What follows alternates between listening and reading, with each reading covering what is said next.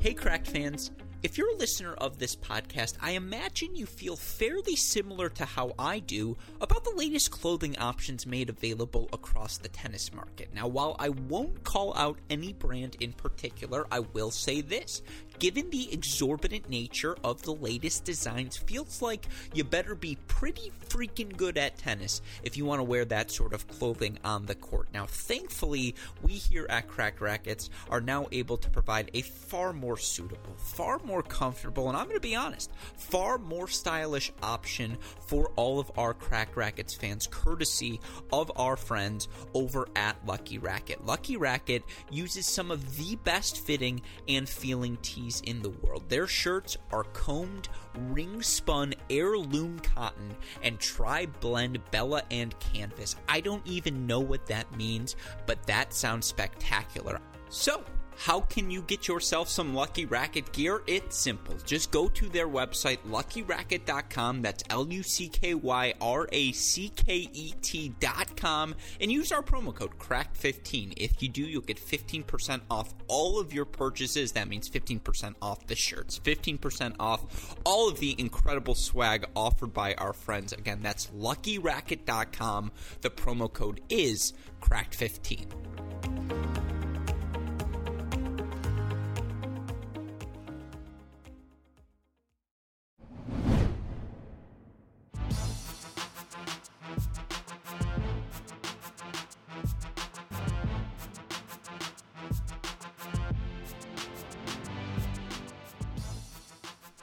Welcome to The Mini Break, your daily podcast for the biggest storylines, results, and controversies from the tennis world. Today is Thursday, December ninth. On today's show, we continue our off-season coverage, breaking down every aspect of the twenty twenty-one season, looking forward to twenty twenty-two as well. We have so many great topics, so many great podcasts, so many great guests in our queue for all of you listeners. And on today's show, we hit a topic near and dear to our hearts here at Cracked Racquets. It's a topic we alluded to at multiple points throughout the twenty twenty-one season. If you watched and followed women's and men's tennis closely, you know there was a bit of a renaissance for the American men and women. Now, we talked about the top ten American women's seasons of twenty twenty-one on yesterday's Great Shot podcast with Nina Pantic. You can all find that episode wherever you listen to our podcast or on our website, cracked racquets dot com. But on today's show,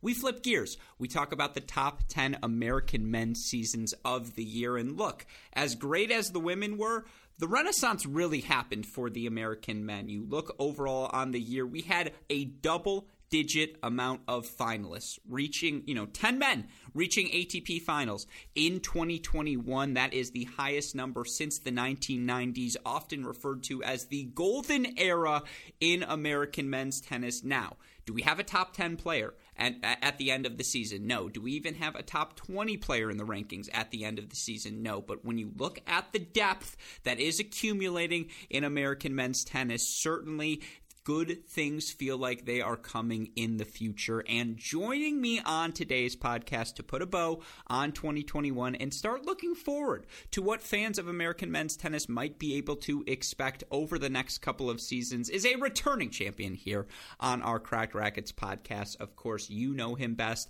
as a writer for our website, cracked racquets dot com, for Last Word on Tennis, or his All About Tennis blog. Of course, I know him as my friend, David Gertler. David, welcome back to the show. How are you doing today? Uh, hey, how's it going? I am doing great because, well, for two reasons. First off, Michigan won.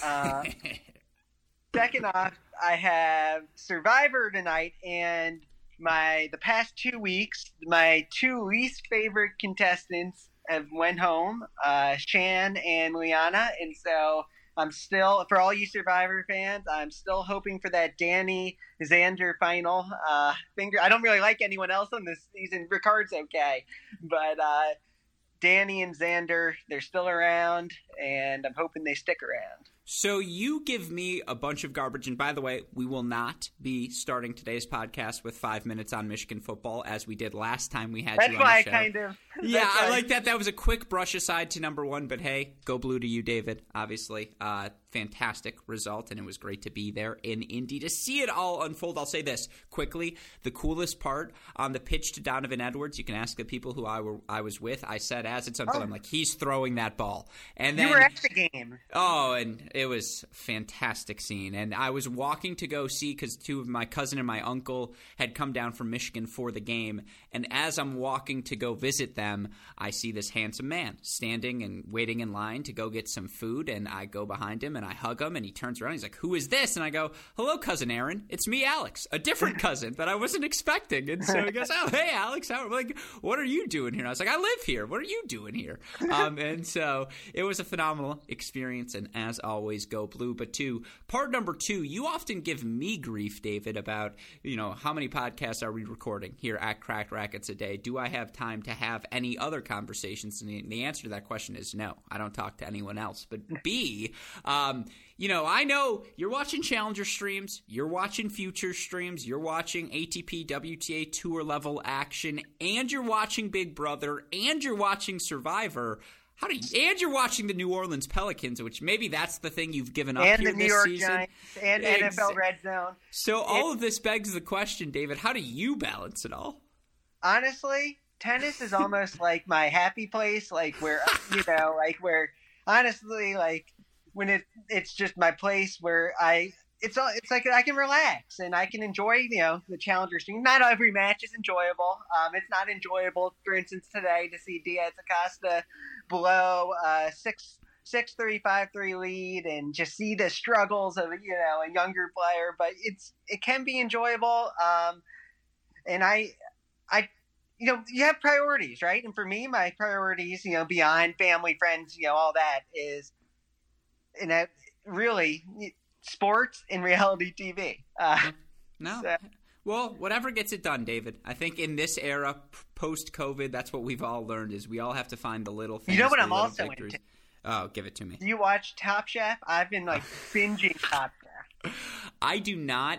I had a streak where I was into The Voice, and it was actually in college. But the truth is, for me, it's all tennis all the time now. You're right. I get to pick between the podcasts, trying to maintain some semblance of a normal social life, and then, you know, I also have some non-tennis sporting passions I try to monitor. The thing I have given up is television. That is just the one thing. Other than Succession, which is like mine and Westhoff's show, we try – you know, I, I've shared this before. I try not to bother Westhoff too often because, you know, he not only – he comes out of his office all day after hearing my voice, editing my voice, editing my face, seeing my face. His life is me. And then he walks out his door, and I'm his roommate as well. So, you know, I try not to bother him too much. But one of the things we do do together is watch Succession every Sunday. That I am up to date on. And don't worry, we were not, we're not going to get into a Succession review here. No spoilers. Um, but other than that, I will say, sadly, I've given up things like Top Chef. I'll sneak in a Diners, Drive-Ins, and Dives YouTube clip every now and then because – you know, I still have passions. Uh, I feel like I would be a great Guy Fieri. I would be rolling out looking for America's greatest diners, drive-ins, and dives. Yeah. You know, I don't thought, you know, I you know, I don't think it's a terrible idea to do frosted tips. I think it works for some people. Yeah, the problem is I'd have to do it to my eyebrows as well. I'd have to frost the tips of them, and I don't know if that's a solution. Anyways.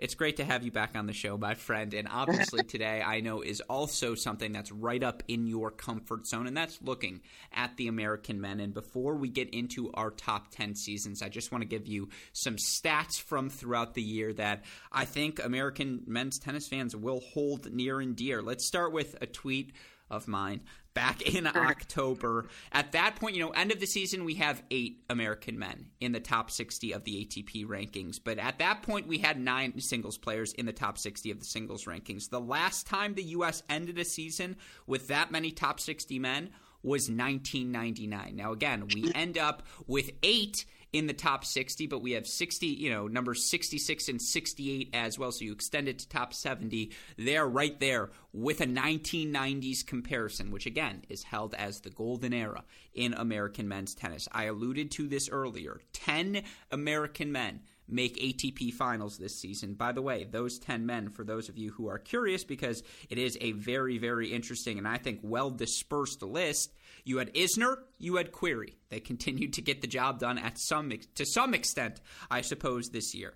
You then had the next wave. Opelka, Fritz, Paul, Tiafoe, Korda, Nakashima, Brooksby, of course, Kozlov, Wolf, Cressy, others having tons you know, of Cressy, challengers. Oh, go ahead. Know, Cressy can make the top one hundred this week if he wins he's, the title. He's making a big push. Exactly. We're not even at the end of the year yet. Oh, I'm sorry, one oh one. He'd be one oh one. No, no. but he, the point is, will he play another tournament after that? Very, he's very possible. Rita, and so some other stats for you. You look, and I went all the way back to two thousand nine for these ranking numbers. I could have gone back further. I apologize I didn't. But let's just look at the past decade plus of American men's tennis. Top two hundred players, David. The high entering this season, nineteen players, which we had hit at a couple of different points. There are twenty-two American men right now currently in the A T P singles top two hundred. Even with the rankings freezes, we saw in- improvements increase from the American men. Again, that's over ten percent of the top two hundred American men. You look at the top one hundred. We had hit double digits once in the past decade at the end of the season. That's at the end of the twenty eighteen season. There were eleven, and if you remember, Remember, that's at the time when, you know, Fritz has an A T P final on his resume and mm-hmm. Tiafoe has had all of this success as well. Those guys were still a little bit on the younger side. Jack Sock hadn't gotten injured yet. You know, Isner, Querrey, Johnson, they're still in the prime of their career. You had a Sandgren resurgence as well. But this year we surpassed that right now, as there are currently twelve American men in the A T P top one hundred. Of course, many of the names I already listed: Fritz, Isner, Opelka, Tiafoe, Korda, Paul, Mackey, Brooksby, Giron, Nakashima, Johnson, Sandgren. Of course, you've got Kudla at one oh five, Querrey at one oh eight, Cressy at one twelve, Kozlov, you know, had a top one twenty-five in terms of points accumulated season. There are a lot of Amer- Americans right on the precipice.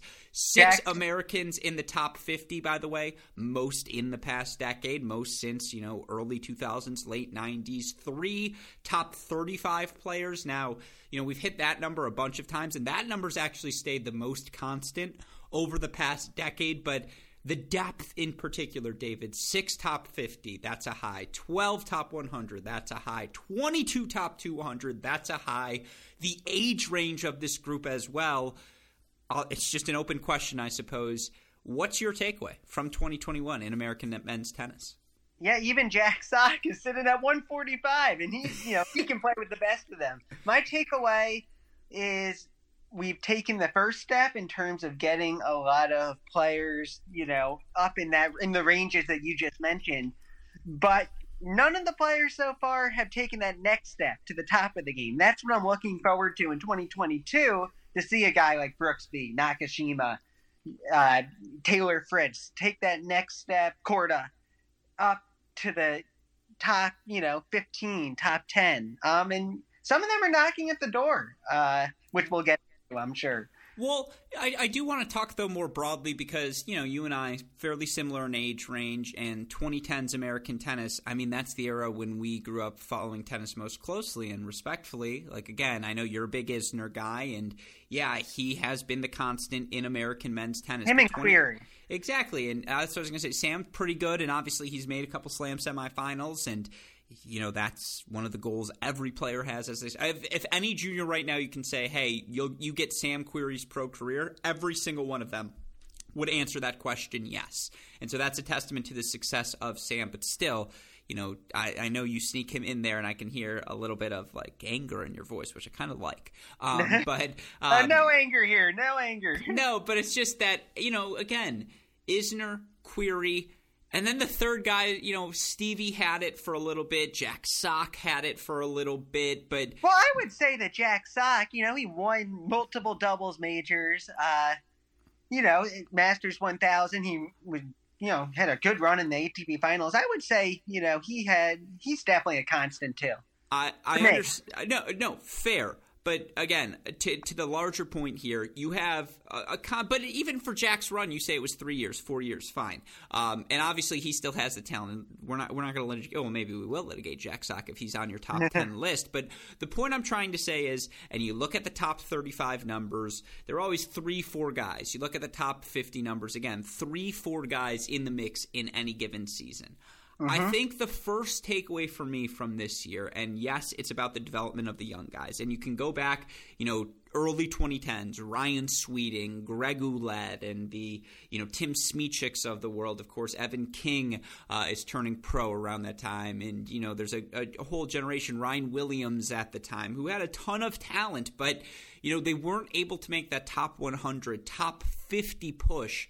That yeah. said, you look at the group this year, and again, I'm sorry to keep listing these names. You're going to hear them a lot. And I'm even when you go beyond John Isner, who's still a top fifty player for sure, but when you go beyond him, that Tiafoe, Fritz, Opelka, I think have solidified spots. You know, they are top fifty guys now. They've proven it. The consistency this season, we'll get yeah, back to that. Yeah, those three in particular, they've proven it. So there's your group of three just covering the base moving forward for what we've seen the past decade.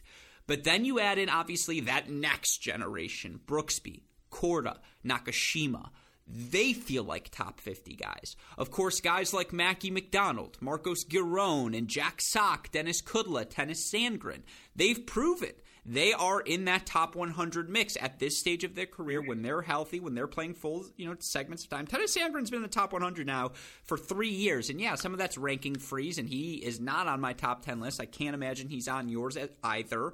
I have but to he's wait. Pro- Yeah, but but he's proven exactly that he's a top one hundred guy, and so there's just a depth now, it, or even maybe top fifty. It just feels like there are maybe ten top fifty talents right now in American men's tennis. That's my first takeaway is that, okay, we may not have the number one guy, but if you're just playing the percentages with how many American men now are going to get into the main draws of these Masters events, of these Grand Slam events, it just feels like now we're at the point where we should expect one of them to sneak into a round of sixteen or further at a slam, to get to a quarterfinal at a Masters event, as we saw throughout the course of the season.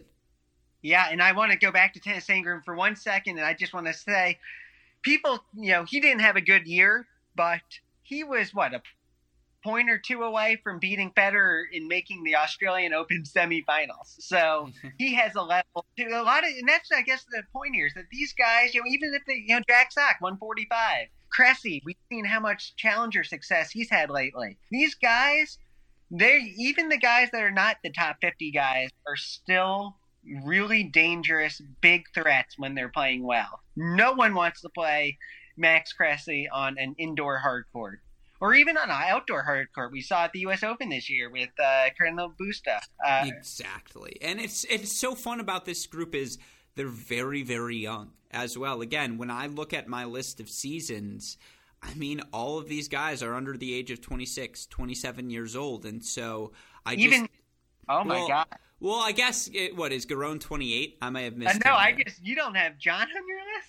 Well, uh, that's funny. Of course, I like again. You're coming in spicy today, David. I like that, and I like that right away. And this is, you know, people accuse me of being the reason we're going to go to, you know, over an hour and a half here, but I like a passionate defense of Tennys Sandgren to start. That's what we're talking about. That's what we're looking for here on this pod, because again, it just feels like this was a season to get passionate about, David, as mm-hmm. an American men's tennis fan. And again, it's not just the guys at the A T P level. Uh, I tweeted this out, but the Emilio Navas of the world, who killed it at the I T F level, he's going to have a shot to play challengers now next year. And guess what? Tw- under twenty-one years old, that's where yeah. you want to be. Not everyone's a Holger Rune. Not everyone's a Carlos Alcaraz. But if you look at the career trajectory, Emilio Navas on the right side of that. I think a guy like Oliver Crawford, he had an excellent year. I think in the grand scheme of things, Zach Svida had a great year. And like you could argue again, the jump in level that he made and the significance of defending your Kalamazoo title and having this success right as you are turning pro, is that jump more impressive to me in terms of a top ten season than what John Isner sustained doing this year? Like that is the what? question you ask yourself when you're making this sort of list, and I think there are other names you can turn to as well. The Zane Collins of the world, Govinandas, Vasyl Kirkovs, they all had good years, David, and it's like it made this exercise really hard. I'm curious, what were the things you leaned towards and, you know, made your preferences? Um, well, I tried my best. I went on that whole rant last week about narrative-based, uh, you know, so I tried my best to be as objective as I could, but it's so hard because there are a lot of these guys. I would say the top eight are pretty much interchangeable in my mind. There's there's very little separating them. Um, well, here's my question to you. Is it more – does it matter in your list if someone goes from top two hundred to seventy-five versus going from fifty to thirty-five? Like, is that more impressive? Because – and I know that's a significant jump, but, you know, again – I think, to me, you talk about narrative. I don't think that's a narrative base. I just think that's talking about the respective levels in professional tennis. And, like, for Marcos Giron to solidify himself in the top seventy-five, that jump he made this season where he proved it. It's like, nope, I belong in this level. That is far more valuable to me, and I think a far more impressive season than John Isner doing what John Isner does. Like, we knew what John Isner was capable of entering the year. We did not know that Marcos Giron was going to pop off as many quarterfinals as, as he did. And so I don't know if you factor that into the narrative category, but I think that has to factor in when you make this sort of list. When I was thinking about Marcos, I thought about how he really was having success at the A T P level. Um, sure. So that's kind of where I kind of factored that. I didn't necessarily... You know, yeah, I did talk about, you know, I talked talked about, you know, no, I'm just, this isn't much of a spoiler, but Brooksby's on my list, and I did sure. make notes, his rankings jump, which is massive. Um, but at the same time, I think the reason why I would, and I'm not going to spoil, I would consider her, Marcos for my uh, list is because of the how he was pretty solid at the A T P level, which I consider maybe a little more impressive than getting a challenger here and there.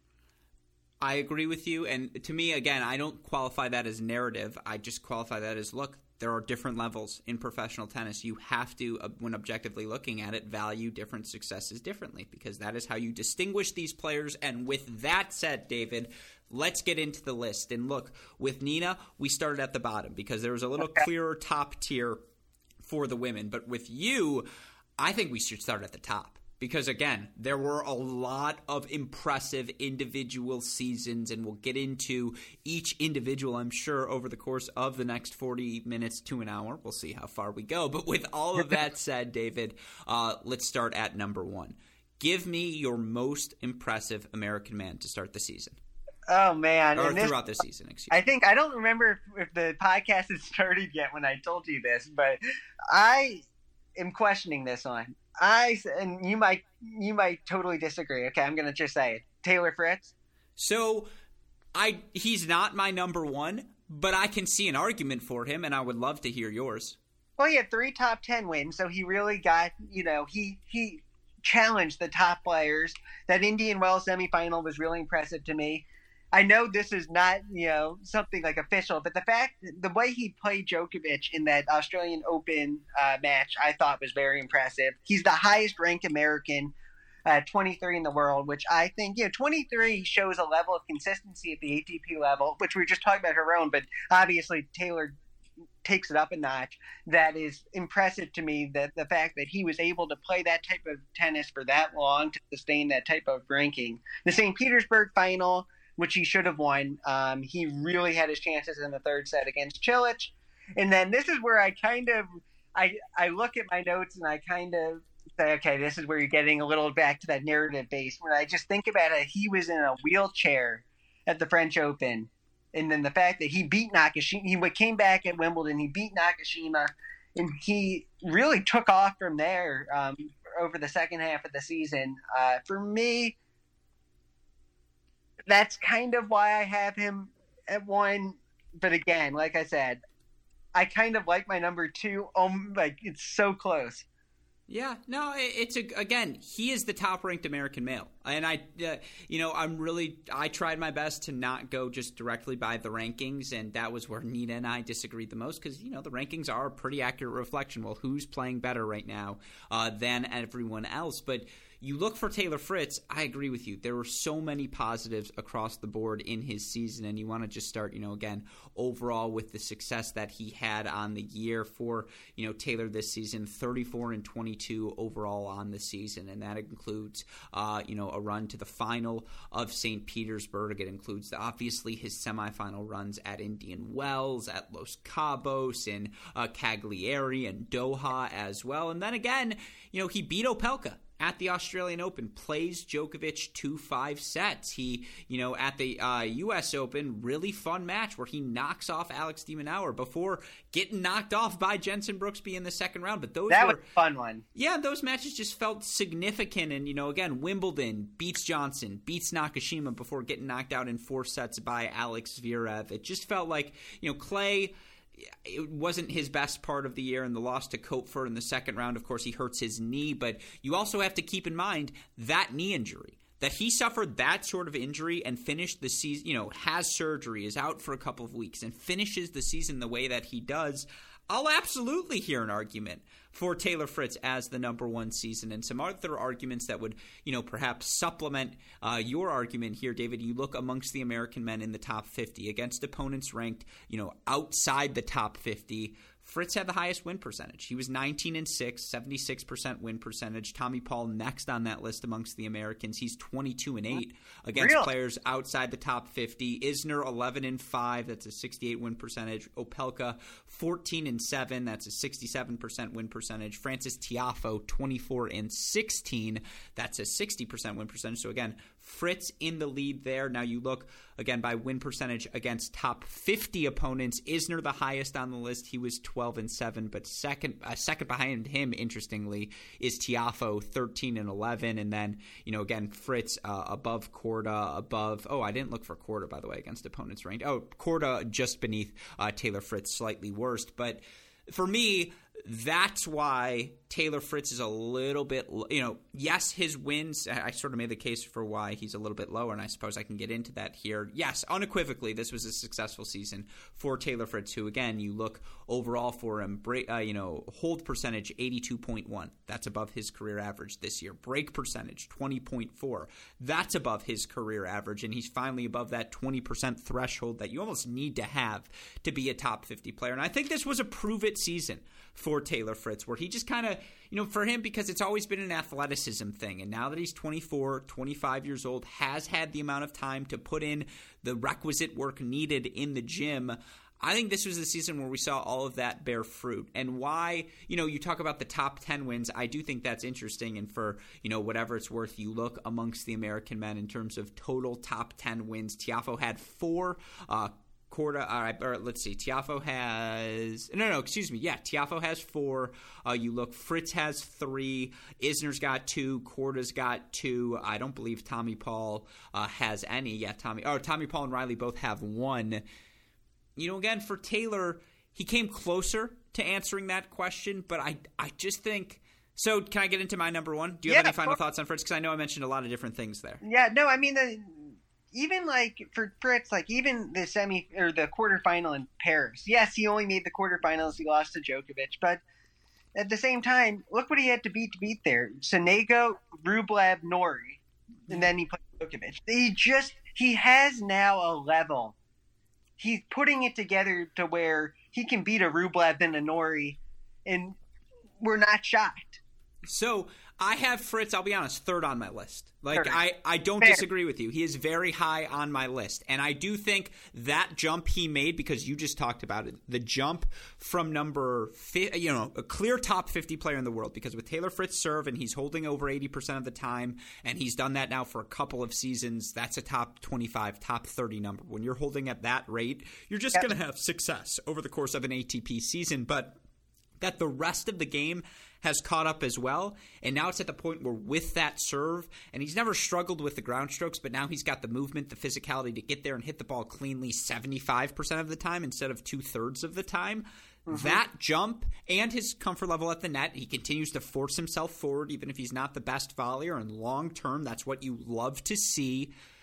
He made a jump this year. Like, there's no denying the jump he made was from top fifty in the world quality to now he's a top thirty guy.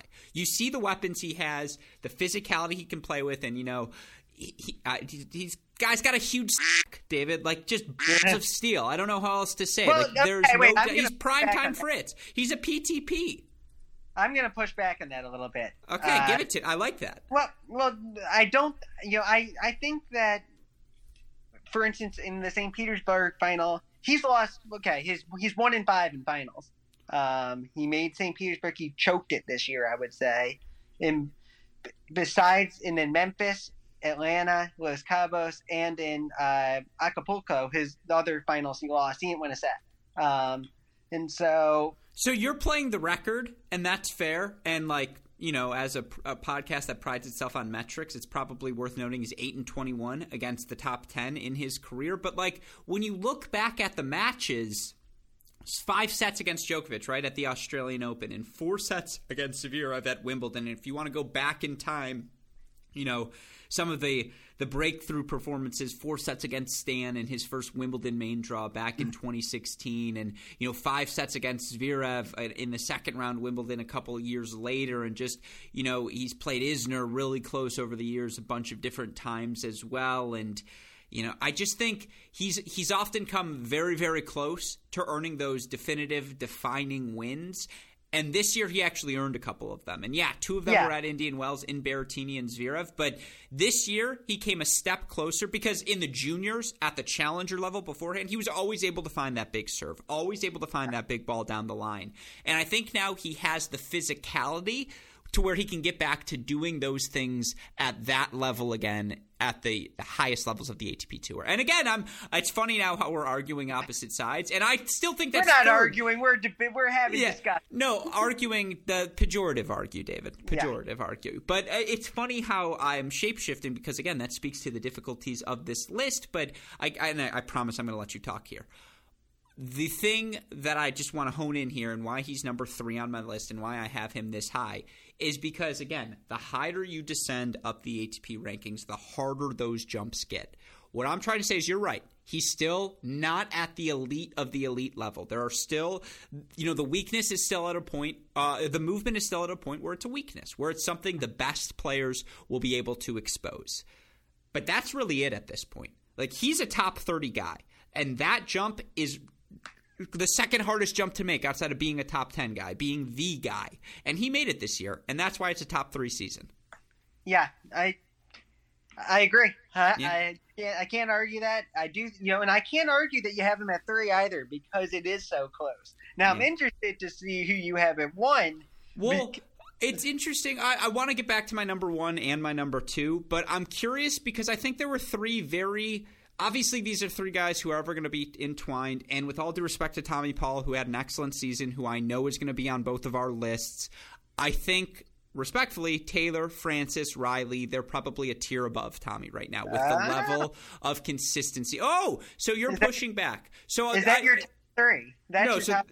that is not my top three. Okay, then never But mind. I do have the three of them grouped together. And okay. I do think it was important to do so. And so I want to get into that next because obviously those three are intertwined, and then we'll get back to my top two, I promise. But I'm curious to hear how you distinguished between the seasons of Opelka, Tiafoe, and Fritz, because I'll just tell you, Fritz is my number three, Tiafoe is my number four, Opelka is my number five. And I'll get into oh. my arguments, but I feel like I've been dominating this conversation. No, you haven't. Where, no, well, no. Thank you. But where do you have them? I have, so I have Opelka at three. I have Tiafoe at five. Um, Interesting. So we ha- we have them all top five. So we agree. Yeah. But why why do you have them where you have them? I think for me, for me the fact I, I, I wanted to put Opelka lower, but I when I look back at that Canada tournament, and I know one tournament doesn't make a season, but it kind of does. Ratic Canoe sure. at the U S Open. Obviously, there's situations like that. For me, Opelka, the fact that he beat Kyrgios, Dimitrov, Lloyd Harris, who had a breakthrough season, um, Bautista Agut, and Tsitsipas, all to get to that final is just so impressive to me, and how he served in that tournament. The fact that he crossed crossed the top twenty threshold in September, you know, that's impressive to me too. The Rome, we forget that he made the Rome semifinal, I believe. Um, Remember, I think that was Nadal. He was that was the match, I believe, that Nadal. Um, he was getting mad at Nadal. Um, mm-hmm. And then second week of the U S Open, for me, even though there were some lows, I had I felt like he had to be top three.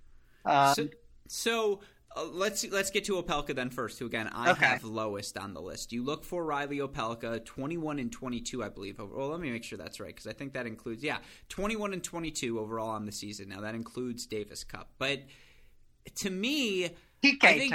Well, I think that's indicative of the hot and cold. Like what we saw is something that I think we knew going in, that the best of Riley Opelka can look very, very good. And you look for Riley throughout his career, whether it was, you know, the hot streak at the end of twenty eighteen when he wins the Knoxville Challenger, wins the Champaign Challenger back-to-back, enters the top one hundred, gets that main draw wild card into the Australian Open. And it just feels like from there, you know, he started rocking and rolling and, you know, he beats Isner in five sets. And then, you know, he goes to New York, wins his first A T P title there and, you know, has, you know, I think it was a semifinal for him. I'm looking here. Yeah, semifinals in Atlanta, semifinals in Tokyo, semifinals in Basel to end the season.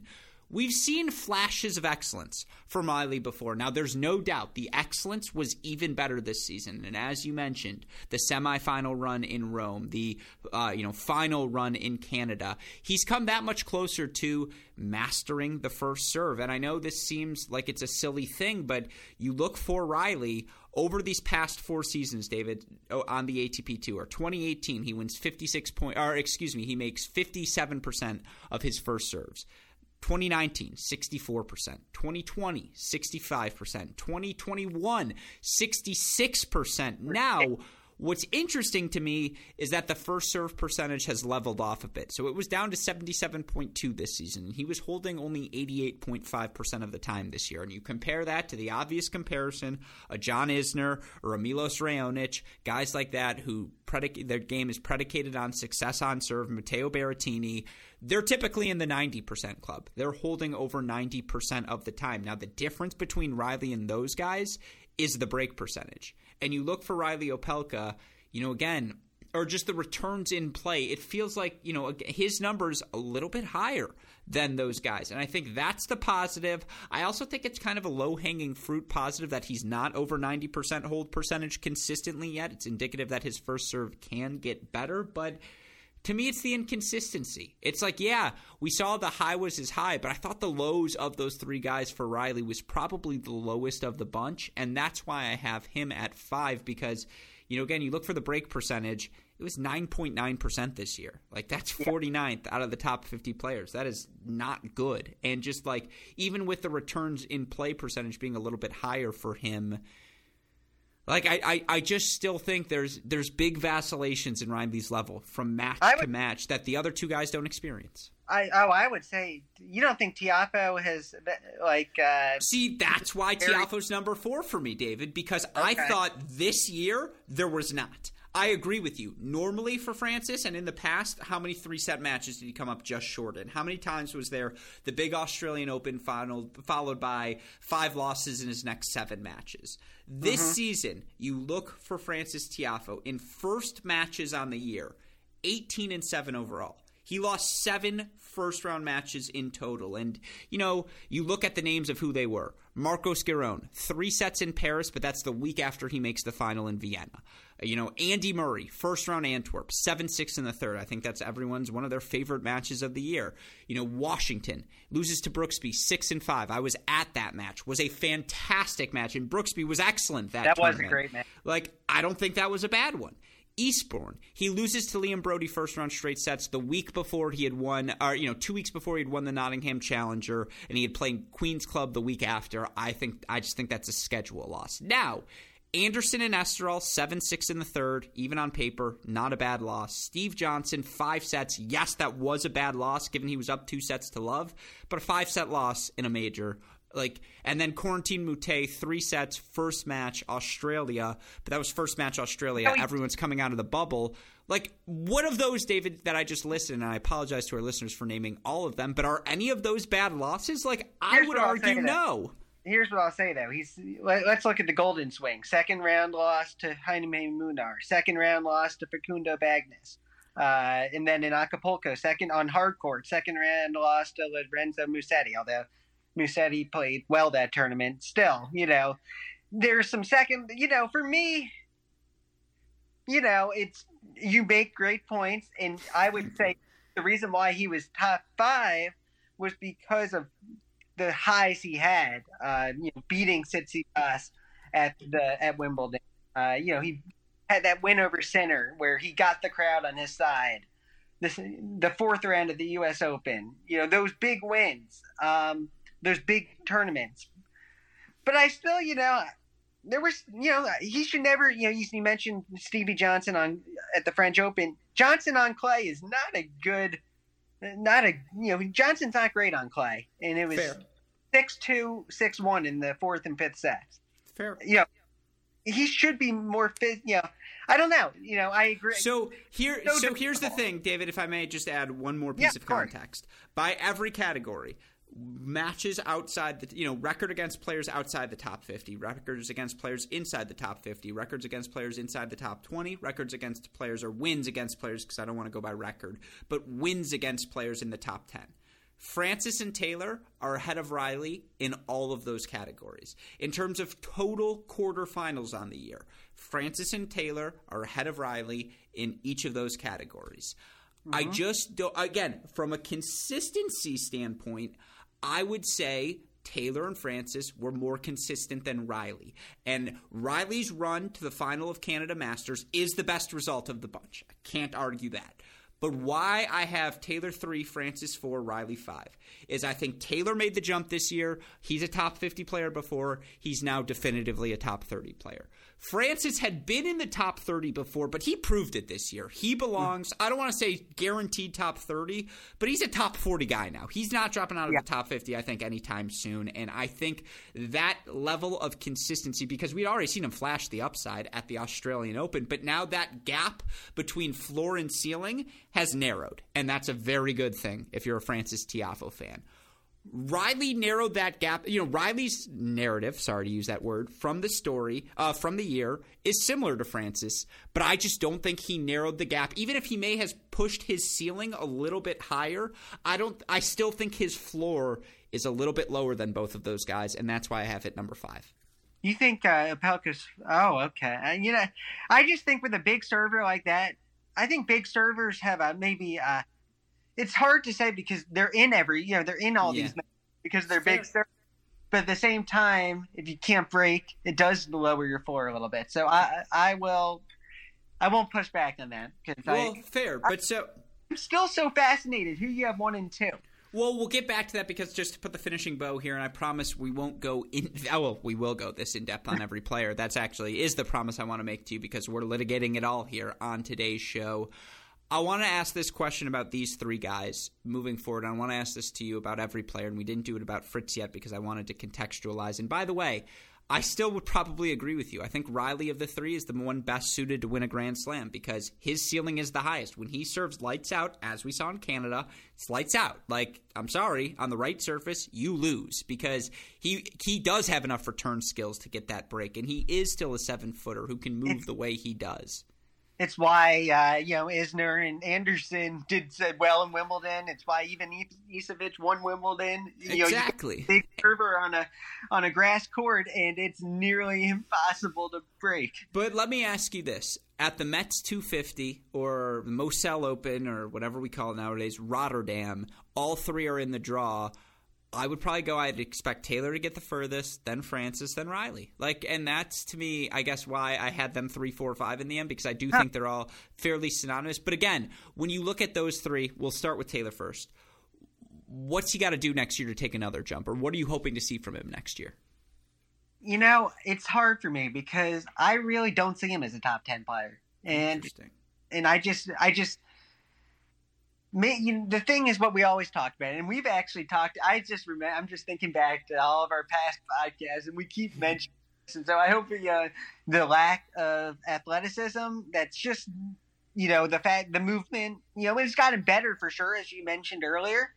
But that's really, it's a little robotic at times, I think. Um, and I don't know if you can see that, but I, that's how I would best describe it. And there's just a natural fluidity to some players that is not there with Fritz. You kind of know what I'm saying? yes and no. From a movement standpoint, yes. In terms of striking a tennis ball, I think Fritz is one of the best ball strikers on tour. I think his backhand comes as naturally as a Zverev, as a Djokovic. Now, he doesn't have the physicality to hit the ball the way they those two guys do routinely, but just you name a shot in the book, Taylor Fritz has it, minus perhaps the drop shot, but he loves the lob. He actually likes the drop shot as well. Short angles, you can just – I know this is going to sound so stupid, but watching him play, you can see in his body angle, in his tempo, in his racket speed when he wants to rip a short angle cross court or when he wants to open up the court, go big down the line. I actually think his ground strokes are on the level. I think he hits the ball. If he could move as well as Andrei Rublev, he would be, a, you know, again, a better, like, just the, we would be talking about his forehand and the way he blitzes everything. It's just the difference is he doesn't give himself the time to do that. The thing is, like, he's gotten a lot better, and he is a guy who's going to get one hundred percent of his body. And so for me, it's just it's it's sustaining it. It's yeah. you know, again, no more first round losses, no more rough patches. You got to just the consistency week in, week out. That's how he gets his way to the top ten because he has the weapons to compete on any surface. Yeah, and Fritz actually, and I you talk about week in, week out. That means for a lot of these American guys learning how to play on clay. And I actually think for someone like Taylor was I, I can't remember it was twenty nineteen or twenty eighteen. He actually had a pretty good clay season. He can he, play. He's good. He's just a good tennis player. Like he sees the game as well as anyone. It's just can he get his body to do what his brain wants him to do? Right. And and so yeah, he he has the sure, he he has the chance to make the top ten. I don't think he does. I think that the other two guys have a higher I would say that Opelka has the best chance of the three to make the top so ten. So let's go then to those two next and give me Riley. What's he got to do? And what do you – well, quickly, do you see Taylor sustaining? Does he stay in the top thirty at the end of the season? Oh, man.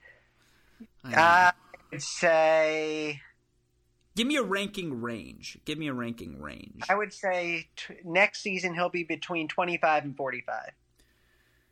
Interesting. Um, yeah, I, th- I think that's a pretty good range, though, for him, by the way. And I think if that's where he settles in his career, that's a – again, you trade for that career. And I think that sort of range is like, yeah, I snuck into an Indian Wells quarterfinal. Yeah, I made a big run at a slam. But I also had some rough losses. So interesting. I I don't hate that. Give me Opelka. Opelka, his – I think his ceiling is – around where Isner's ceiling. I think he can make the A T P Finals one day. Sneak in there. I don't think he's going to win a major, but I think he can, you know, make a major semifinal at some point. I think he can really mirror John's career, um, and I because I also think that his return game is better than John's um, when he when he's playing well. Now, like you meant, like we mentioned a lot, there was a lot of lows um, where he kind of seemed disinterested at times. He return, you know, he gets into that very slap, you know, slap happy. Um, from the baseline where he's just slapping at balls and not even, you know, that lackadaisical and serving not, you know, like you mentioned, his serve percentage, his uh, service game's one percent decline. But there's such a high ceiling there.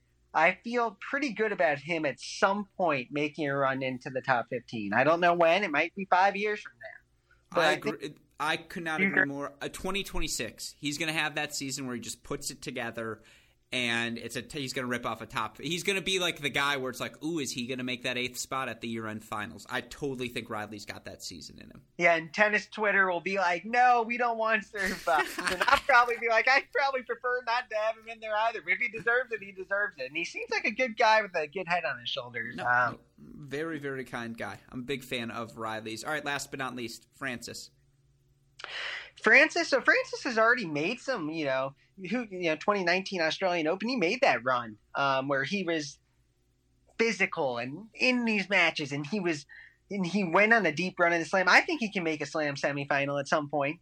Um, I don't think he's going to be a top twenty guy though, year in year out. Um, But I think he can have flashes where he makes a Masters one thousand final. He makes, you know, a Grand Slam semifinal at different random points in his career. Yeah. Um, I, I, I just – see, Francis is the guy for me. Man, I think his floor might end up the highest of the bunch. Like I think Fritz's floor right now, match in, match out, is the highest. But there were things Francis Tiafoe did this season, and obviously the – run in Vienna left a good taste in everyone's mouth. But look, he's made a I think just his physicality in a three out of five set match, it works. It's proven yeah. now. Like, he showed it really since what that first quarterfinal run in Australia all of those years ago, and just, you know, he was a guy who was constantly playing five set matches and coming up just short earlier in his career as well. And now it's almost a surprise to not see him in the third round, not see him be that guy who sneaks into the round of sixteen. And obviously he beat Tsitsipas at the uh, Wimbledon uh, earlier this season. And you look uh, for Tiafoe, obviously after that, you know, at his, you know, U S Open fourth round, he beats Rublev in the third round, and you look for him uh, at the Australian Open this year. Again, he's another guy who plays Djokovic to four sets.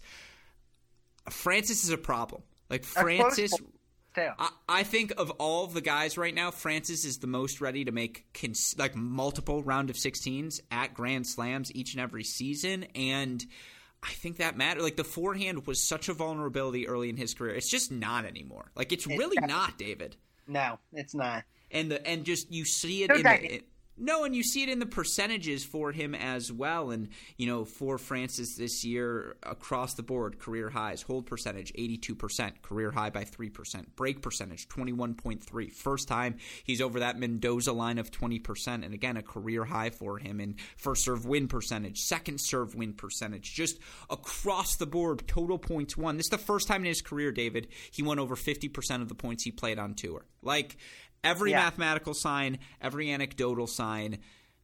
I think Francis Tiafoe is going to end the year top fifteen. I think he's going to wow. have that sort of season next year. Wow. There's my hot take. Put it on paper. Put it in pen. Lock it in. I am very, very – I just – I think Francis hit a lot of check marks this year, David. And so for me, it's just, again, can he maintain that focus, maintain that poise? Because he earned it this year. And it's the hardest thing in the world is to do it twice until you try to do it the second time. And I just think that's the question.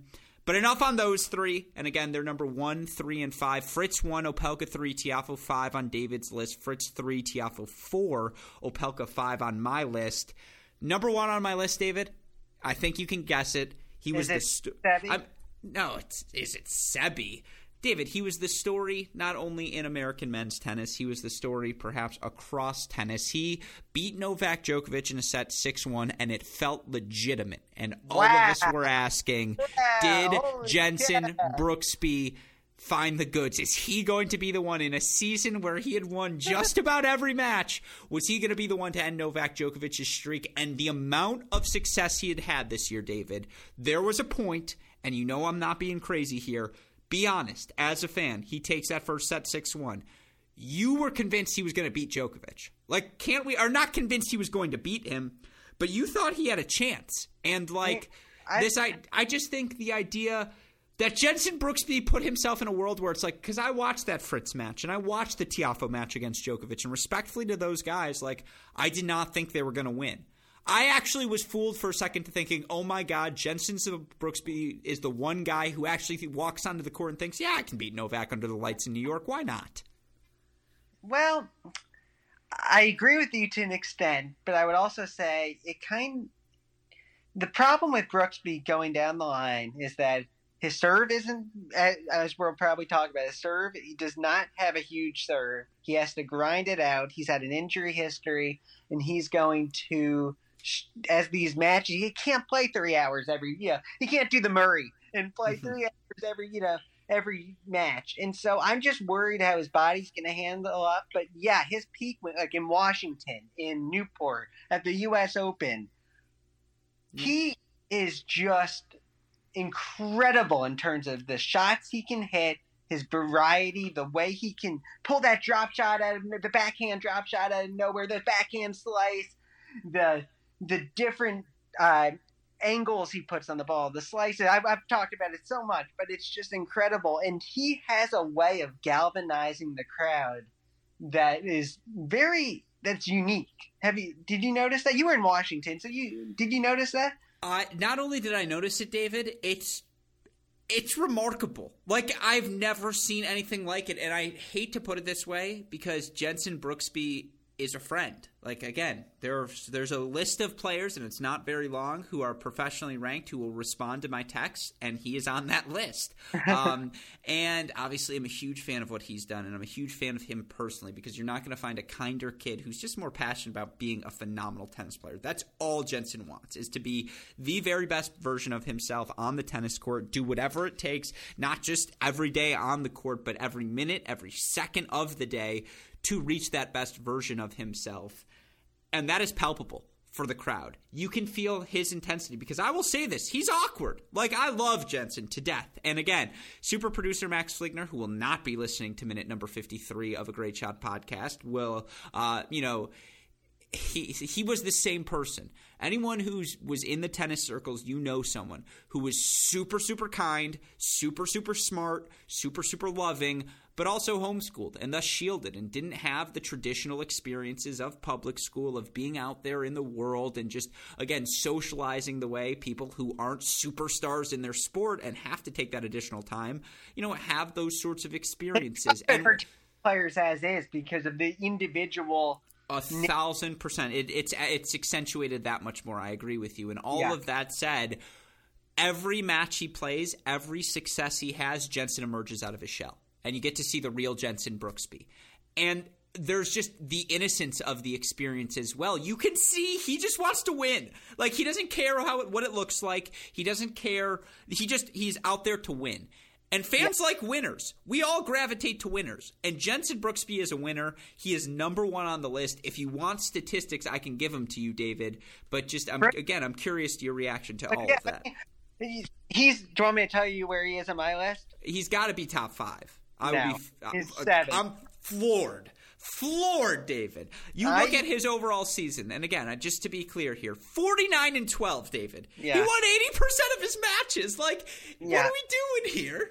Yeah, you know, a lot of it was that challenge. You know, he did win three challengers, lost a fourth final. Uh, he made the A T P final in Newport. He beat players like Davidovich, uh, Karatsev, Fritz, Anderson, Tiafoe, Auger, Elisa, Elisa May. Um, Opelka. Did you watch the Antwerp match in Opel- against Opelka where Opelka was literally like, damn, like I just can't beat this Opelka kid? Opelka was burnt out by that point in the season now. Which is uh, why he's number five on my list. But go you know, on. For, for me, in, in, we can't also forget with Brooksby to just say something also. The fact that he started, I believe, in Potchefstroom in, in March, or he, maybe he had a Futures before that after yeah. a major injury. And so... Which yeah. is what makes this season that much more impressive. And again, I, context matters. And you look at Fritz, and you look at a Tiafoe, and you look at Opelka, who we already knew were top fifty talents, and they solidified their spots, and that matters. You go back to twenty eighteen, twenty nineteen. We knew Jensen Brooksby had talent even before he won his Kalamazoo title, even before he beats Berdych at the U S Open. But we didn't know he had this in him, and you're right, for him to go from turf toe at Baylor to eighty percent win percentage on the pro freaking tour, to make final, semifinal, week after week after week, to come through qualifying in certain locations, to do it. And again, beats Fritz, beats Karatsev, beats Immer, has to spend twelve hours on court to do so, David, and then takes the first set from Djokovic six one. Like, come on. Long-term problem is how long he has to spend doing all this because of that lack. Is that he really does need to beef up that serve and – and try to end points a little quicker. Um, but, yeah, I mean, you make a compelling argument. Like I said, uh, you know, the top eight for me are kind of interchangeable. For me, someone the reason why a couple of the guys who I haven't mentioned are higher um, is because they've won that A T P Tour t- title, which I think means something to me, you know, to me as a, is winning that A T P Tour title. Okay, um, but even if he's turned twenty-one years old at the end of the season and all the success he accomplished other than his two wins in Paris were before he could take his first sip of beer, like, I think I it's more impressive to go forty-nine and ten, uh, you know, forty-seven and twelve in your pre-beer days than it is to win an A T P title post-beer. I look, I, I and I'm, I'm always harping about it with uh, Auger Elisa May too. For yeah. me, winning that A T P title is a benchmark, and that's whatever, and I think it's important because ultimately people don't remember your that you beat, you know, Kevin Anderson or Karatsev. They remember that you won, you you lifting that trophy at the end of the tournament. And so That's why, for instance, Tommy Paul's higher. And I really, and Tommy Paul would have fell down my list big time if it wasn't for that Stockholm. Uh, I guess but. Here's the thing. For him to go fifteen and nine in A T P level matches this season, or excuse me, fifteen and seven in A T P level matches this season, having been one and two in A T P level matches entering this season, for him to make a Newport final, make a U S Open round of sixteen, make an Antwerp semifinal as well, take Zverev to three sets in Indian Wells. Like, I don't know what the it factor is. I don't know how we measure it, but Brooksby's got it. Like, this season, it was all rolling yeah. Jensen Brooksby's way, and that's why, to me, he's the unequivocal number one on my list. But all right, if he's number one, so he's number seven, I believe yeah. you said. Any final thoughts on Brooksby's season? Look, and I don't, I, I don't mean to be negative at all, because yeah. he honestly, if you followed me and everything yeah. I've written on social media and whatever, I have been praising him nonstop, because he really is just a dynamic talent that you just don't see very often. Um, he has, he reminds me a little of like a very motivated Bernard Tomic. Um, mm-hmm. I did, did that ring? No, I by from the feel, from the ease which with he. No, I I totally see what you're saying. There's an ease with which they both move the ball around the court, where it's like, okay, you think you're going to go cross now? Cool, I'll go line. Um, yeah. And I totally see what you're saying there. And that gets me to my next question, of course. This is why I'm so excited about Brooksby as well. And what's so crazy, because of how well he already constructs points, when you look for Jensen Brooksby, again, the percentages are very much in his favor from the year. He's holding serve over eighty point four percent of the time. That's a, you know, top thirty number. He's breaking serve twenty-six point eight percent of the time. That's a top ten number. He's already amongst the elite groups in twenty-two A T P matches, which isn't the biggest sample size, but it's a sample size. And like, well, his serve well, can get so much better. Like, it's just like it will continue to get better. That's the crazy thing. That's the thing, is you talk about that whole percentage. I think it's a little deceiving in the sense that, like, when you talk about Opelka, you know, what do you say, eighty-eight percent? That's because he has a huge freaking serve. Mm-hmm. Brooksby is having to work so hard behind his serve. I'm just worried that at some point in the next year or two, he's going to flame out a little bit, because his body's just going to let him down, because of that same, like I t- said earlier, that Andy Murray effect, where you're having to work so hard for everything. Your body just can't keep up. Yeah, I, I think that is a fair concern, and I definitely think that's going to be, particularly again with the physicality he plays with, how he, because he will want to play every match possible, whenever possible, yeah. uh, how he manages that schedule is a big thing for Jensen moving forward. But again, he's my number one, he's your number seven, who's your number two? Um, Sebi Korda. Uh, that's why I asked Sebi. Uh, so I have him eighth on my list, oh my which God. is so interesting. And I think if we would have done this exercise in April, he would have been much higher. This is just simply due – or excuse me, I have him seventh on my list, not eighth. I have him seventh. And I think if we would have done this in April, I would have had him even higher. But get, make the case. Why is he two for you? Um, so – Like I said, the top eight for me, it's like, now that you, you made your argument from Brooksby, like, ah, I probably should have had him in the top three. Um, but, yeah, I have Korda. I feel like Korda really, if you look at, again, he, he's, oh, yeah, he's forty-one in the world, and Fritz is twenty-three. And But, you know, he's still a top fifty player. Final in Delray. He won that Italian two fifty in clay, so we got that benchmark, that, that uh, what I think is important, that A T P title. He was in the finals of the next gen, um, very, you know, very close to winning that. Um, he was very close to the – he made the second week of Wimbledon, and I think back to that match against uh, Khachanov, and he really should have won that match. He made a major quarterfinal. He made the quarterfinals in Miami. I just feel like there's enough success at, in, at, at his peaks in terms of the fact that he made an A T P – final, he won an A T P title, and he was so close to that Wimbledon quarterfinal. And the how he just smacks his ground strokes, the level he played at, and the fact that also in Paris at the end of the season, yeah, you mentioned that since April, the fact that he had that renaissance in Paris where he, he beat Karatsev, took the set off of uh, Medvedev. Mm-hmm. I just am really was so impressed with the season, and he's my number two, and I, you're now going to shut it down, and so I'm bracing for impact. But no, again, it's all about the degree. And honest to God, the more I think about the list, it's just like, what? I mean, number six is a sentimental pick, and we'll get to it momentarily, why I have that person above them and why I have two, I suppose, above this person as well. But look, Sebi Korda was excellent, and I think it's I'm spoiled because we got the flash of it at the end of last season, right, where he rips off a run at the French Open, and he, you know, rips off a challenger title at the end of the year, and he starts off right away with success at the start of this season. And then, you know, again, what was it? I want to say the Delray Beach final at the start of the year, and then, you know, I thought it was a pretty good run for him. You know, I again, the more I look at this, he probably should be number six on my list, thirty-six and twenty overall on the year. He's another guy very close to that top thirty club, eighty-one point one hold percentage, trails just Fritz and Isner amongst top fifty Americans, and twenty-four point one break percentage I actually think is the best number amongst all of the top fifty Americans. And, you know, again, I have no doubts about Sebi Korda in the future. The most frequent argument I get in is with Baylor head coach Michael Woodson about Brooksby versus Korda, and I think you all know what side of the argument he is on. It's tough for me to like because I'm on both. I see both sides of the argument. I, Sebi's I awesome. Yeah, but no. For Korda is just so special. It's yeah, so and special. like I, I guess the thing for me, well.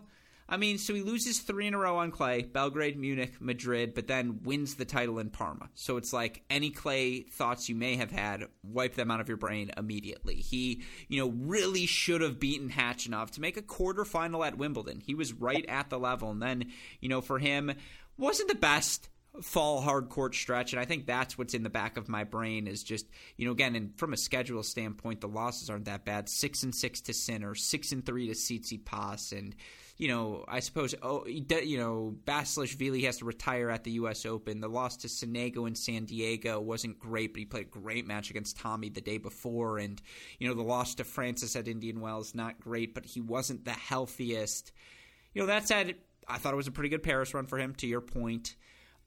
He was excellent. Like, you have no doubts about Sebi Korda coming out of this season, and that's why you have to put him on this list. And obviously for him, he's now comfortably inside the top fifty and reached the top thirty, you know, top forty uh, earlier this season. Ends the year at number forty-one. At twenty-one years old, he is going to get to play whatever schedule he would like in twenty twenty-two, and that is the ultimate dream for all of these players. And so, yeah, the jump he made in twenty twenty-one – well, it was a continue of the jump he showed in twenty twenty. And I think if you asked me for a twenty twenty list, he would have been a top three guy, like pretty unequivocally. What Sebi showed at the end of last season is what Brooksby did throughout the duration of this season. And for Sebi, again, sixty-four percent win percentage.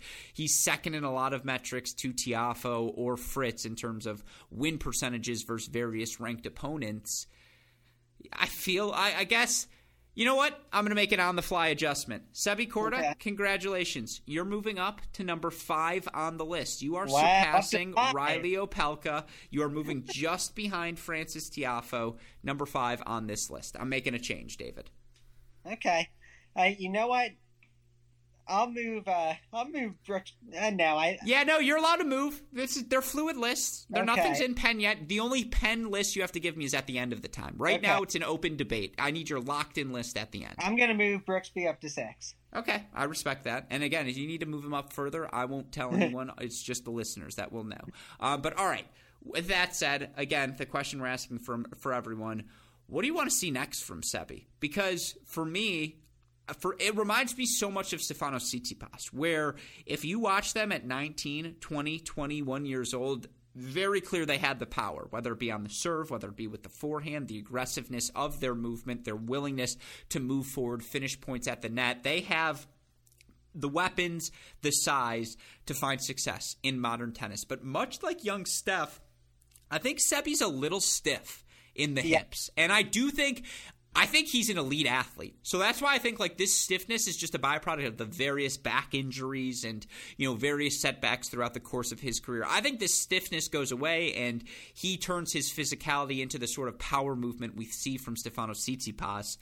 And again, like I think we could get a big year from Korda. I do I think his ceiling's higher than a Taylor Fritz. I think his ceiling's right up there with the best of the best.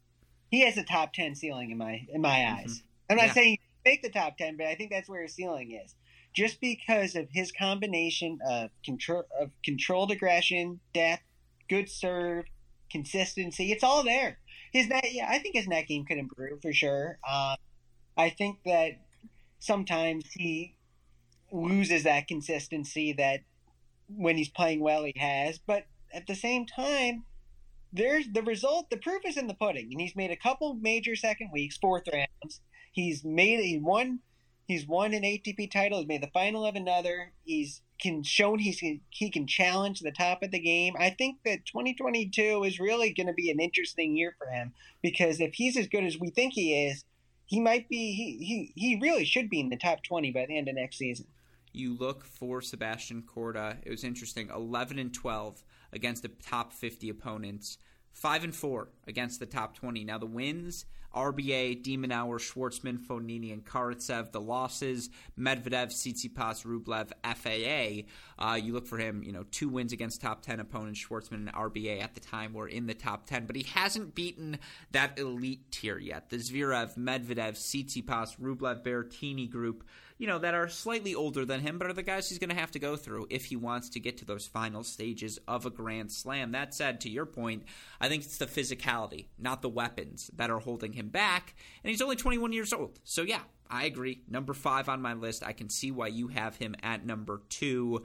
My number two, Mackenzie McDonald, who I cannot oh. believe, I cannot believe you kept him off of your list, David, to no, start I didn't. this I oh, did, oh. I I, almost, you, you I almost, almost excuse me, yeah, that you had almost forgotten about Mackie, because you could argue this exercise was built for him. Just again, when we're contextualizing the seasons, for Mackie to be hamstringless eighteen months, twenty-four months ago, however long it was, and to see him just slowly but surely ascend his way back up the A T P rankings this season, and the way he, you know, went about doing it as well. And you look for Mackie overall here in twenty twenty-two, forty-two and twenty-six. You know, again, sixty-eight matches is the hard way to get yourself back into the top one hundred, and you look for him, you know, uh, gets into the Australian Open with that protected ranking. Abso-freaking-lutely makes the most of it. Wins over Cecchinato, Borna Coric, a uh, straight-set win over Lloyd Harris that is certainly appreciated with time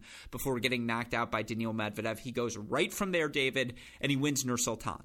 Uh, the challenger, of course, but he wins the Nur Sultan challenger, and, you know, gets wins over Kukushkin, Laxinen, and at the time what we thought might be an informed Yuri Rodionov. He qualifies for the Miami Masters and wins a round, qualifies for Munich and wins a round, qualifies for the French Open main draw, wins a round, qualifies for Wimbledon as well, finally gets into Washington on his own volition. What's the first thing he does, David? He makes his first A T P final, beats Kyrgios, beats Pair, beats Ivashka, beats Kudla, beats Nishikori, before losing in a fantastic seven five in the third set match to Jannik Sinner in the final. Now, he slowed down a bit at the end of the year, but again, at that point, he had pretty much crossed the fifty-five match threshold. For him to be back in the top seventy of the rankings, for him to be back in the top sixty of the rankings, for him to reach a new career high this year, David, he's just back where he belongs. And I know we had seen this level from him before. And do we really learn anything new about Mackie this year? I don't know, because we had seen flashes of it. But now he's captured it. And to go from no hamstring to capturing and solidifying a top sixty level, number two on my list. Okay. I think for me, maybe if he had beaten uh, Garin at the French Open, maybe I would see his uh... – year a little differently. I don't know if you remember that one. Yeah, he, the eight six in the fifth, right? That was yeah, the one where Mackie had his he chances. Really, he definitely should have won that match. Um, mm-hmm. Yeah, I mean, that Washington final was really impressive. I always appreciate the challenger, um, Nur Sultan. He made the fourth round of the Australian Open, like you mentioned. Like we were talking about rankings jump, one ninety-three at the beginning of the year, fifty-five now. Um, I didn't put him higher. I wrote in my notes not higher because besides the smattering of events, he didn't go deep very often. I think I was referring to his post-Washington, which he did not win consecutive matches in any tournament post-Washington. Um, I also, before Washington, uh, he did not – he had three straight first-round losses in the main draw. Um, and, you know, for me, maybe this is just a little of my own – you know, maybe this is not the most objective measure, but at the same time, I don't see a ceiling as high as any of the guys I have ranked in front of him. Um, I don't have it think he has that high of a ceiling, so maybe that's why I also stuck him down. Fair. But but again, we're looking at just twenty twenty-one here. We're not measuring ceilings. We're not measuring anything beyond the vacuum of the jump they made. Well, we are measuring ceilings, I suppose, but in the sense of how did that ceiling, how is that ceiling reflected in yeah. twenty twenty-one? And I think for Mackey to get so close to showing his ceiling once again, and again, the consistency he showed across surfaces. And it was so funny because when we last saw healthy Mackey, he was struggling in qualifying rounds of A T P events. He was trying to make that consistent jump from high-level successes at the challenger ranks to successes at the A T P two fifties. He did that this season, David. He qualified yeah. for all these different Grand Slams. And now he's, you know, again, he made money this year. Like, he's going to get to get into places on his own ranking and live with comfort in twenty twenty-two, comfort that can now carry him through the rest of his career. And to go from the doldrums of an injury to the highs of a career high, like that success in twenty twenty-one, respectfully, I value that more than what Taylor Fritz did, which was mm-hmm. an expected jump. And Tiafoe, is nice to see him back, an expected jump. But like Brooksby and the degree of success he had was unexpected, and Mackey and the degree of success that he had, contextualized with the level he had it at, was unexpected, and that's why they're my top two guys, because it's just mm-hmm. like expectations versus reality. When you weigh those two things, those two are the winners. Yeah, I guess for me with Mackey, he made he went past the second round at only these tournaments: Australian Open, Nur-Sultan, um, Heilbronn Challenger, uh, and Nottingham Challenger Challengers, okay, mm-hmm. and then Washington. That was it. Yeah, but how many times did he have to go through qualifying and earn multiple wins in the same week? And like, I know how many times, to me, is the question is, did he lose first round matches? And I think, you know, that's that's the key. Or, you know, how many times did he win first matches, and how many times did he get past that first round and just make it to the second round of events? And, you know, thankfully with our friends at Tennis Abstract, who make an exercise like this possible, you look for Mackey seventeen and nine in first round matches. Like, yeah. And you look for it, you want to narrow that out and go, okay, only A T P level. twelve and seven in first-round matches at the A T P level. Let's compare that to some of the past seasons. twenty nineteen, six and six. twenty eighteen, six and seven. Like, he was better this year. He belongs yeah. in the top seventy now. That's why he's on my list. I don't know yeah, if he would have sure. been on my list at all in another year. Fair, uh, fair. No, and that's to me why, though, he's number two is just, again, it's also the injury story. Like, that is yeah. some narrative B S. I won't deny that, but I think he belongs. Hey, I said this. I, I, I mentioned Fritz's injury, so it's, it's uh, fair, fair. Beat. Um, okay, so my number one and two. So I go Brooksby, McDonald, Fritz, Tiafoe, Korda, Opelka. That's my top six. Your top six, and correct me if I'm wrong here: Fritz, Korda, Opelka. Did we get to your number four yet? We have not talked. But and then your number five was Tiafoe. So number four is the last one missing here on that list, David. Well, Any final before, thoughts on Mackey, by the way? Or before seven. Um, yeah. But, um, any th- final thoughts? Like, what, what's the next move for him? He has a good he, – he, you know what? I think he is maximizing his talent, and I really I respect him, and I appreciate his game. In terms of his ceiling, it's much lower than just about everyone else on my list, you, uh, besides number ten. Um, so yeah. I really don't think he has a high ceiling, that high of a ceiling. You know, relatively high, but not – as high as a lot of these other guys, but he's maximizing his talent, and I'm not going to bash him for that. Fair. I appreciate that. And, you know, again, it's going to be interesting for me, A, the non-hard court surface success, because I need to see him win some first-round matches on clay. Like, that's how yeah. you get to that next level. And, you know, I do think he's going to be – he's a guy who, on the right week, on the right surface, he can make, he can beat anyone on a hard court. That's how well he strikes the ball. That's how, you know, quick Mackey McDonald is. And so I think the weapons have been proven there. I need to see it more on the other surfaces, and thankfully we're going to get the chance to have that. All right, this is going to be our last deep dive breakdown. Then we got to rapid fire through some of these because, again, I, I can't put an hour and a half. I can't put a three-hour pod on these listeners this early in the offseason. We could do this for five hours. I know. That's the problem is we really could and get into the weed. Like, I look at my list, and by the way, I have – well, Vasyl Kirkov was just for me. But I have sixteen guys I considered, fifteen if you take out Vasyl because um, whatever.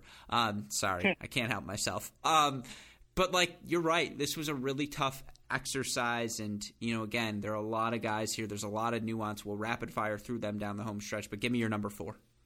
Oh, you're gonna hate this one. And it's Isner. It's Isner, right? Yeah, it's Isner. Good, so we can rapid fire starting from here, but make the case for Isner. Well, Isner, first off, he, again, he's having, he's the second, hard to believe based on how little press he gets compared to some of these other guys. He's the second highest ranked American, twenty-four, sure. One behind Fritz. And the reason why is because he consistently found himself at the end of non-majors this year. Um, he did not have a lot of success at all at majors. Um, but at, in terms of non-majors, he had he was finding himself winning multiple matches often. Um, and he won Atlanta.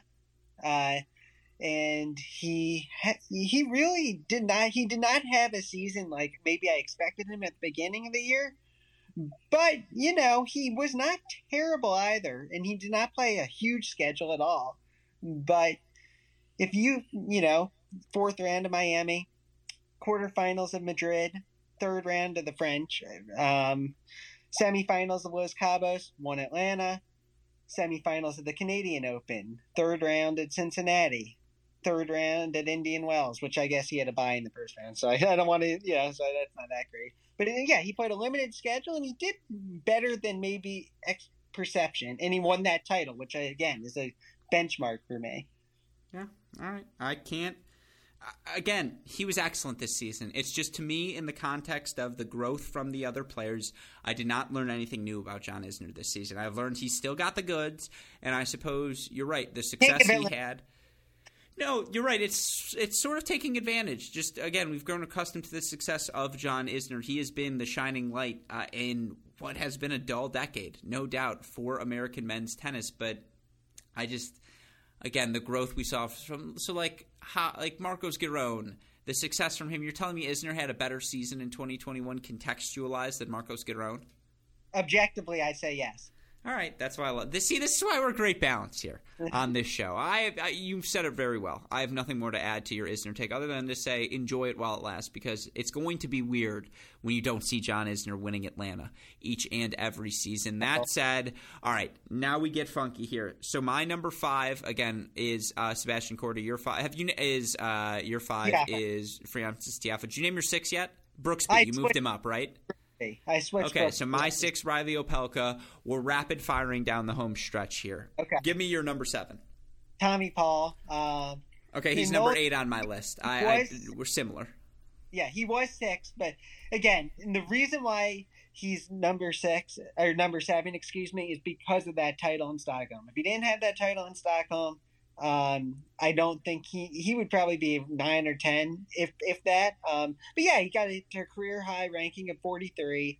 He beat Rublev at Indian Wells for a second career top ten win.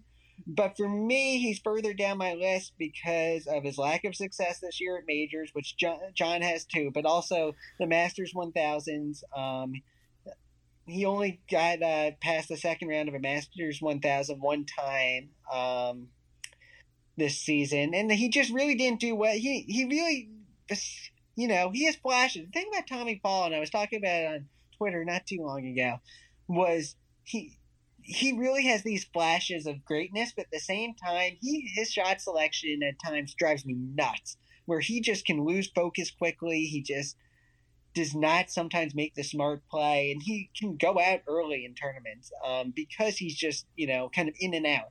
Uh, in terms of his focus. Uh, what do you what do you think about Tommy? No, that's a great take. I think Tommy, this last month from Tommy Paul is like the first month of this season for Francis Tiafoe, or like what we saw at the end of last year, where it's just like he's just starting to get to that point where it feel it felt like that loss to Sebastian Korda at San Diego was a breaking point for him, where he played so well through those first two sets, and he should have won them, and then he had to fight as hard as he did to steal that second set, had his opportunities at the start of the third, they went away, he loses that match in three. After that, whether it's Indian Wells, whether it's winning his first title a couple of weeks later, it just felt like something clicked for Tommy at the end of this season. And Tommy's another guy, much like Francis, the athleticism has never been in doubt. He's a guy who's had a ton of different tools on the court. It's just finding that sustained consistency week in, week out. He found it for five weeks in a row, David, at the end of the season. And I think it was the best five-week stretch of his career, including that run where he won all those clay court challengers to win the French court, uh, French Open wildcard challenge back to back to back to back. And I do think that jump is significant.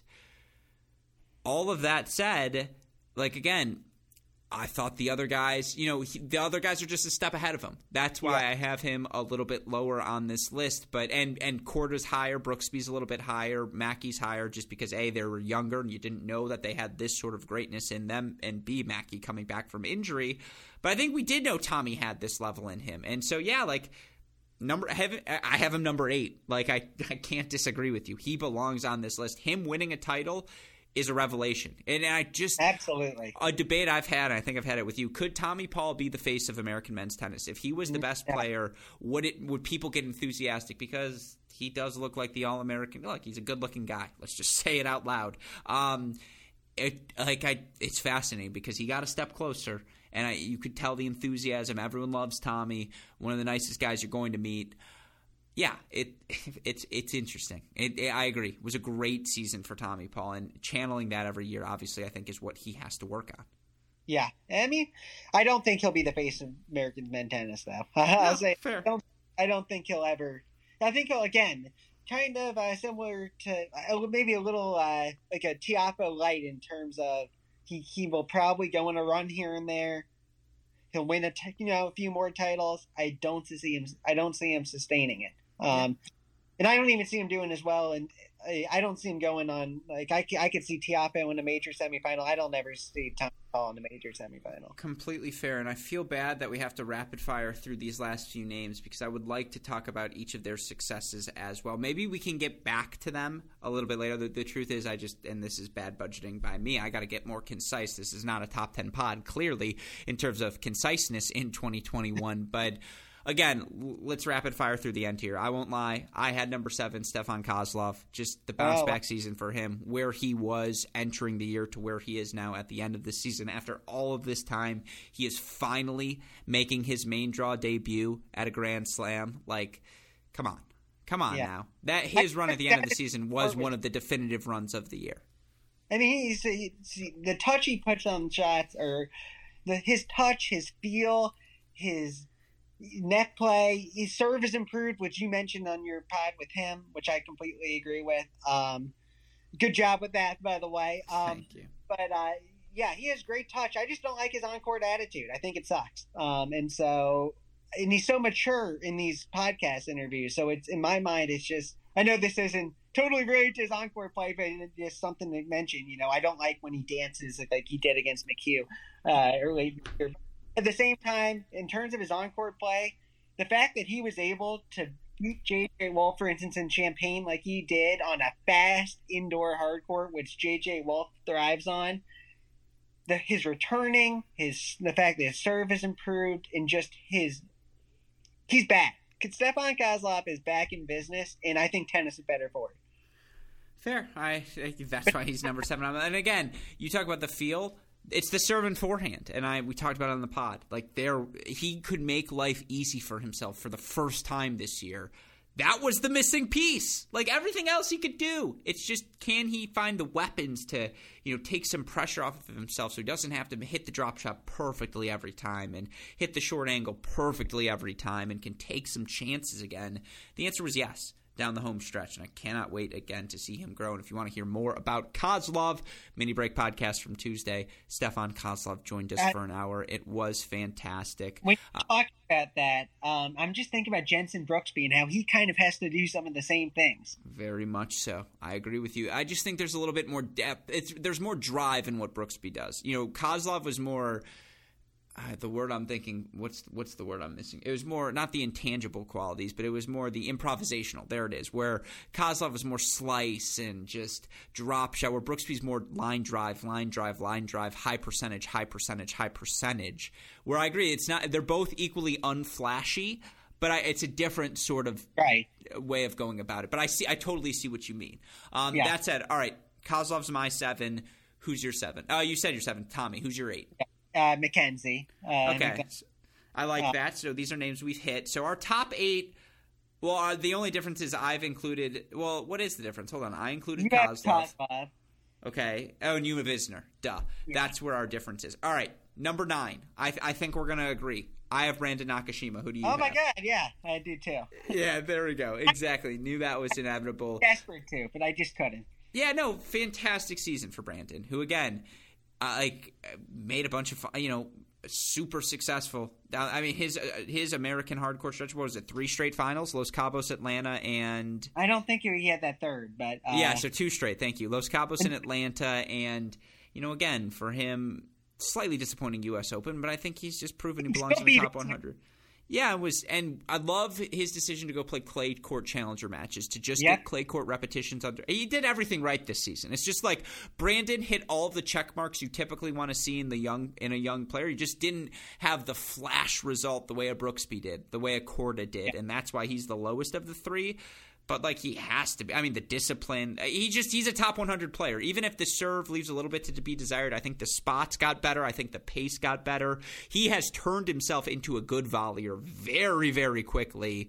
He belongs on this list.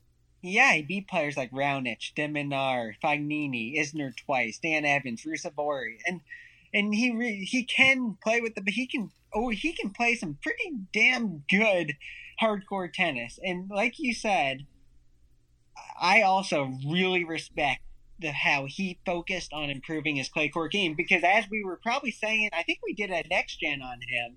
Mm-hmm. Uh, he needed to improve his clay court game, and no, it's not there yet. But I think the benefits of his hard work on clay in the years to come will be apparent. Um, and I hope he continues that strategy, because like it or not, for these American players, you need to know how to play on clay. You can yeah. get around fast for the most part, but you got to know how to play on clay.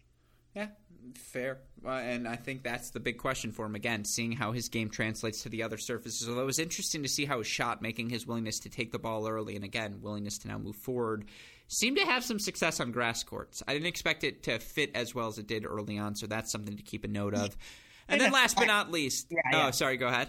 No, I was just saying, like, his, his grass game works because he doesn't have a ton of topspin on his shots. And so it kind of, you know, the ball can kind of slide more in the grass, and he the serve works well. Uh, but that's, uh, I'll stop there. Uh, we can go to ten. No, fair. Uh, well, I was going to say we did a whole next gen pod on him, and we'll do an updated one later as well. Last but not least, Giron, Cressy, Nava, Crawford, Svida, Khan. They're all on the list. You want to throw a Kudla, a Sock in there for Tangelo, whatever it may be, David. Who's your number ten? My number ten, so I'll, I'll tell you, I was deciding, I had a top twelve in my mind, um, and the last three on my list were Giron, uh, Kozlov, and J J. Wolf. Um, no Cressy? Uh, no, because I feel like with Cressy, it's more recency bias with him.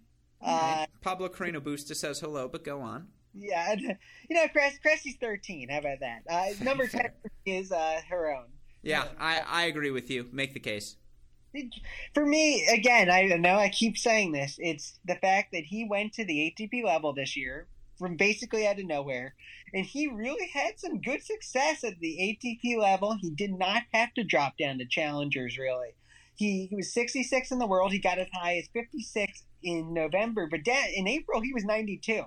He beat A T P level players: Tiafoe, Schwartzman, Deminar twice, Millman, Rusev Ori at Wimbledon, Struff on grass, which is not easy. Uh, he beat he beat Grigor Dimitrov at Roland Garros. He beat Tommy Paul. Um, and so while there's no eye-popping results, he's so solid through the season at the A T P level. I felt like he warranted being on this list. Yeah, and again, he's got Shakira's hips. They lie. Like so many different injuries overcome in his career, and. Yeah, you mentioned it, the multiple quarterfinals. It just felt like he belonged at the A T P level, and week after week there was consistency. And, you know, again, you look for Marcos Giron here on the year. It was a fantastic season for him overall, a season that saw him win matches at every Grand Slam, David. Like, main draw yeah. matches at every Grand Slam is how you stay in the top one hundred. It's how you put yourself in a position to not only make money during this season, but then get to craft the schedule you're looking for. And, again, he reached number fifty-six earlier this season. Season. That's a career high for him. thirty-three and twenty-four overall, but perhaps most impressively, fourteen and six, David, in first round matches. He lost six first round matches throughout the course of the year. Two of them he lost seven six in the third. Four, uh, excuse me, in f- five of the six matches he won at least one set. Yeah, Marcos was excellent this season, career highs across the board. And for him, he just hadn't had that many A T P-level repetitions. Yeah, you all remember the run he had at Indian Wells a few years ago, but prior to that, there just hadn't been much A T P success. And this year, he didn't miss a beat. And, like, for him to do that at age twenty-seven, twenty-eight, it's not – you know, again, that, those are the sort of breakthroughs that just don't happen. It's not as sexy as the Karatsev breakthrough, but it's the J V version. Like, it's like Australia Burgos. So it's like, you know. A hundred percent. A hundred percent. Australia Burgos won some A T P titles. But yeah, similar. Um, but who's to I, say Marcos doesn't next season, right? He's put himself in that position. He has, and that's the most impressive thing is the fact, like you were saying, like I was saying, that A T P-level success from almost nowhere. Um, I know he's had some challenger success, but I never expected anything like this. It was really impressive to me, and I just had to put him on. And you you said he's ten for you, too? He is number ten on my list. And, again, I, I think it was a pretty clear-cut number ten as well from a feel-good standpoint, just from all of the above.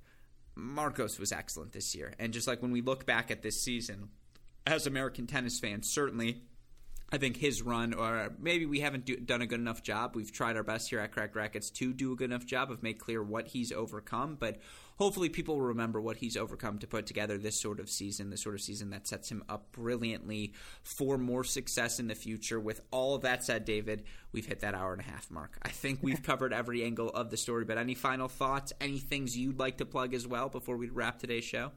Um, no, I just want to say thank you so much for having me. And I, you know, I, I, I love talking about this stuff. So, you know, an hour and a half, I'm okay doing that. Just oh, because- I appreciate it. You never have to thank me, David. I always appreciate your tolerance for our nonsense, and I'll do it for you. He's at all about, uh, tennis, or he's at Tennis Blogger One, excuse me. You can read him on Cracked Racquets. You can read him at Last Word on Tennis. You can read him at Popcorn Tennis. You can read him at, uh, All About Tennis as well. His blog.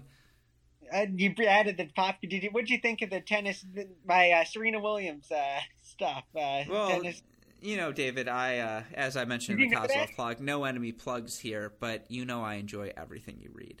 Uh, or everything you write, and so I will always read that. And so, yes, it is always great to learn more about you. Again, we talked about it last time you were on the show. I didn't know you had that Serena streak in you. I didn't realize I was foreshadowing a piece for popcorn. Uh, you know, and I just want to say it's very upsetting she's not going to be at the Australian Open this year. Oh. I know, I know, I don't, I don't want to see her if she's not like one hundred percent healthy. So I get it, um, but it's still disappointing just because. You know, I don't know how many more times we're going to get to see her out on the court. Um, no, and it- well, uh, we have time to get into it, David. We can talk about the entry list. We can talk about that and so much more.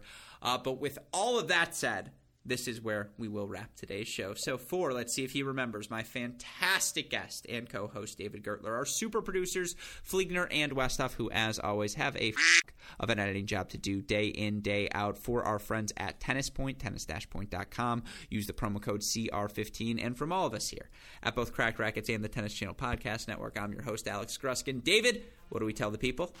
That's the break. I love it. And we will see you all tomorrow. Thank you as always, my friend. Bye.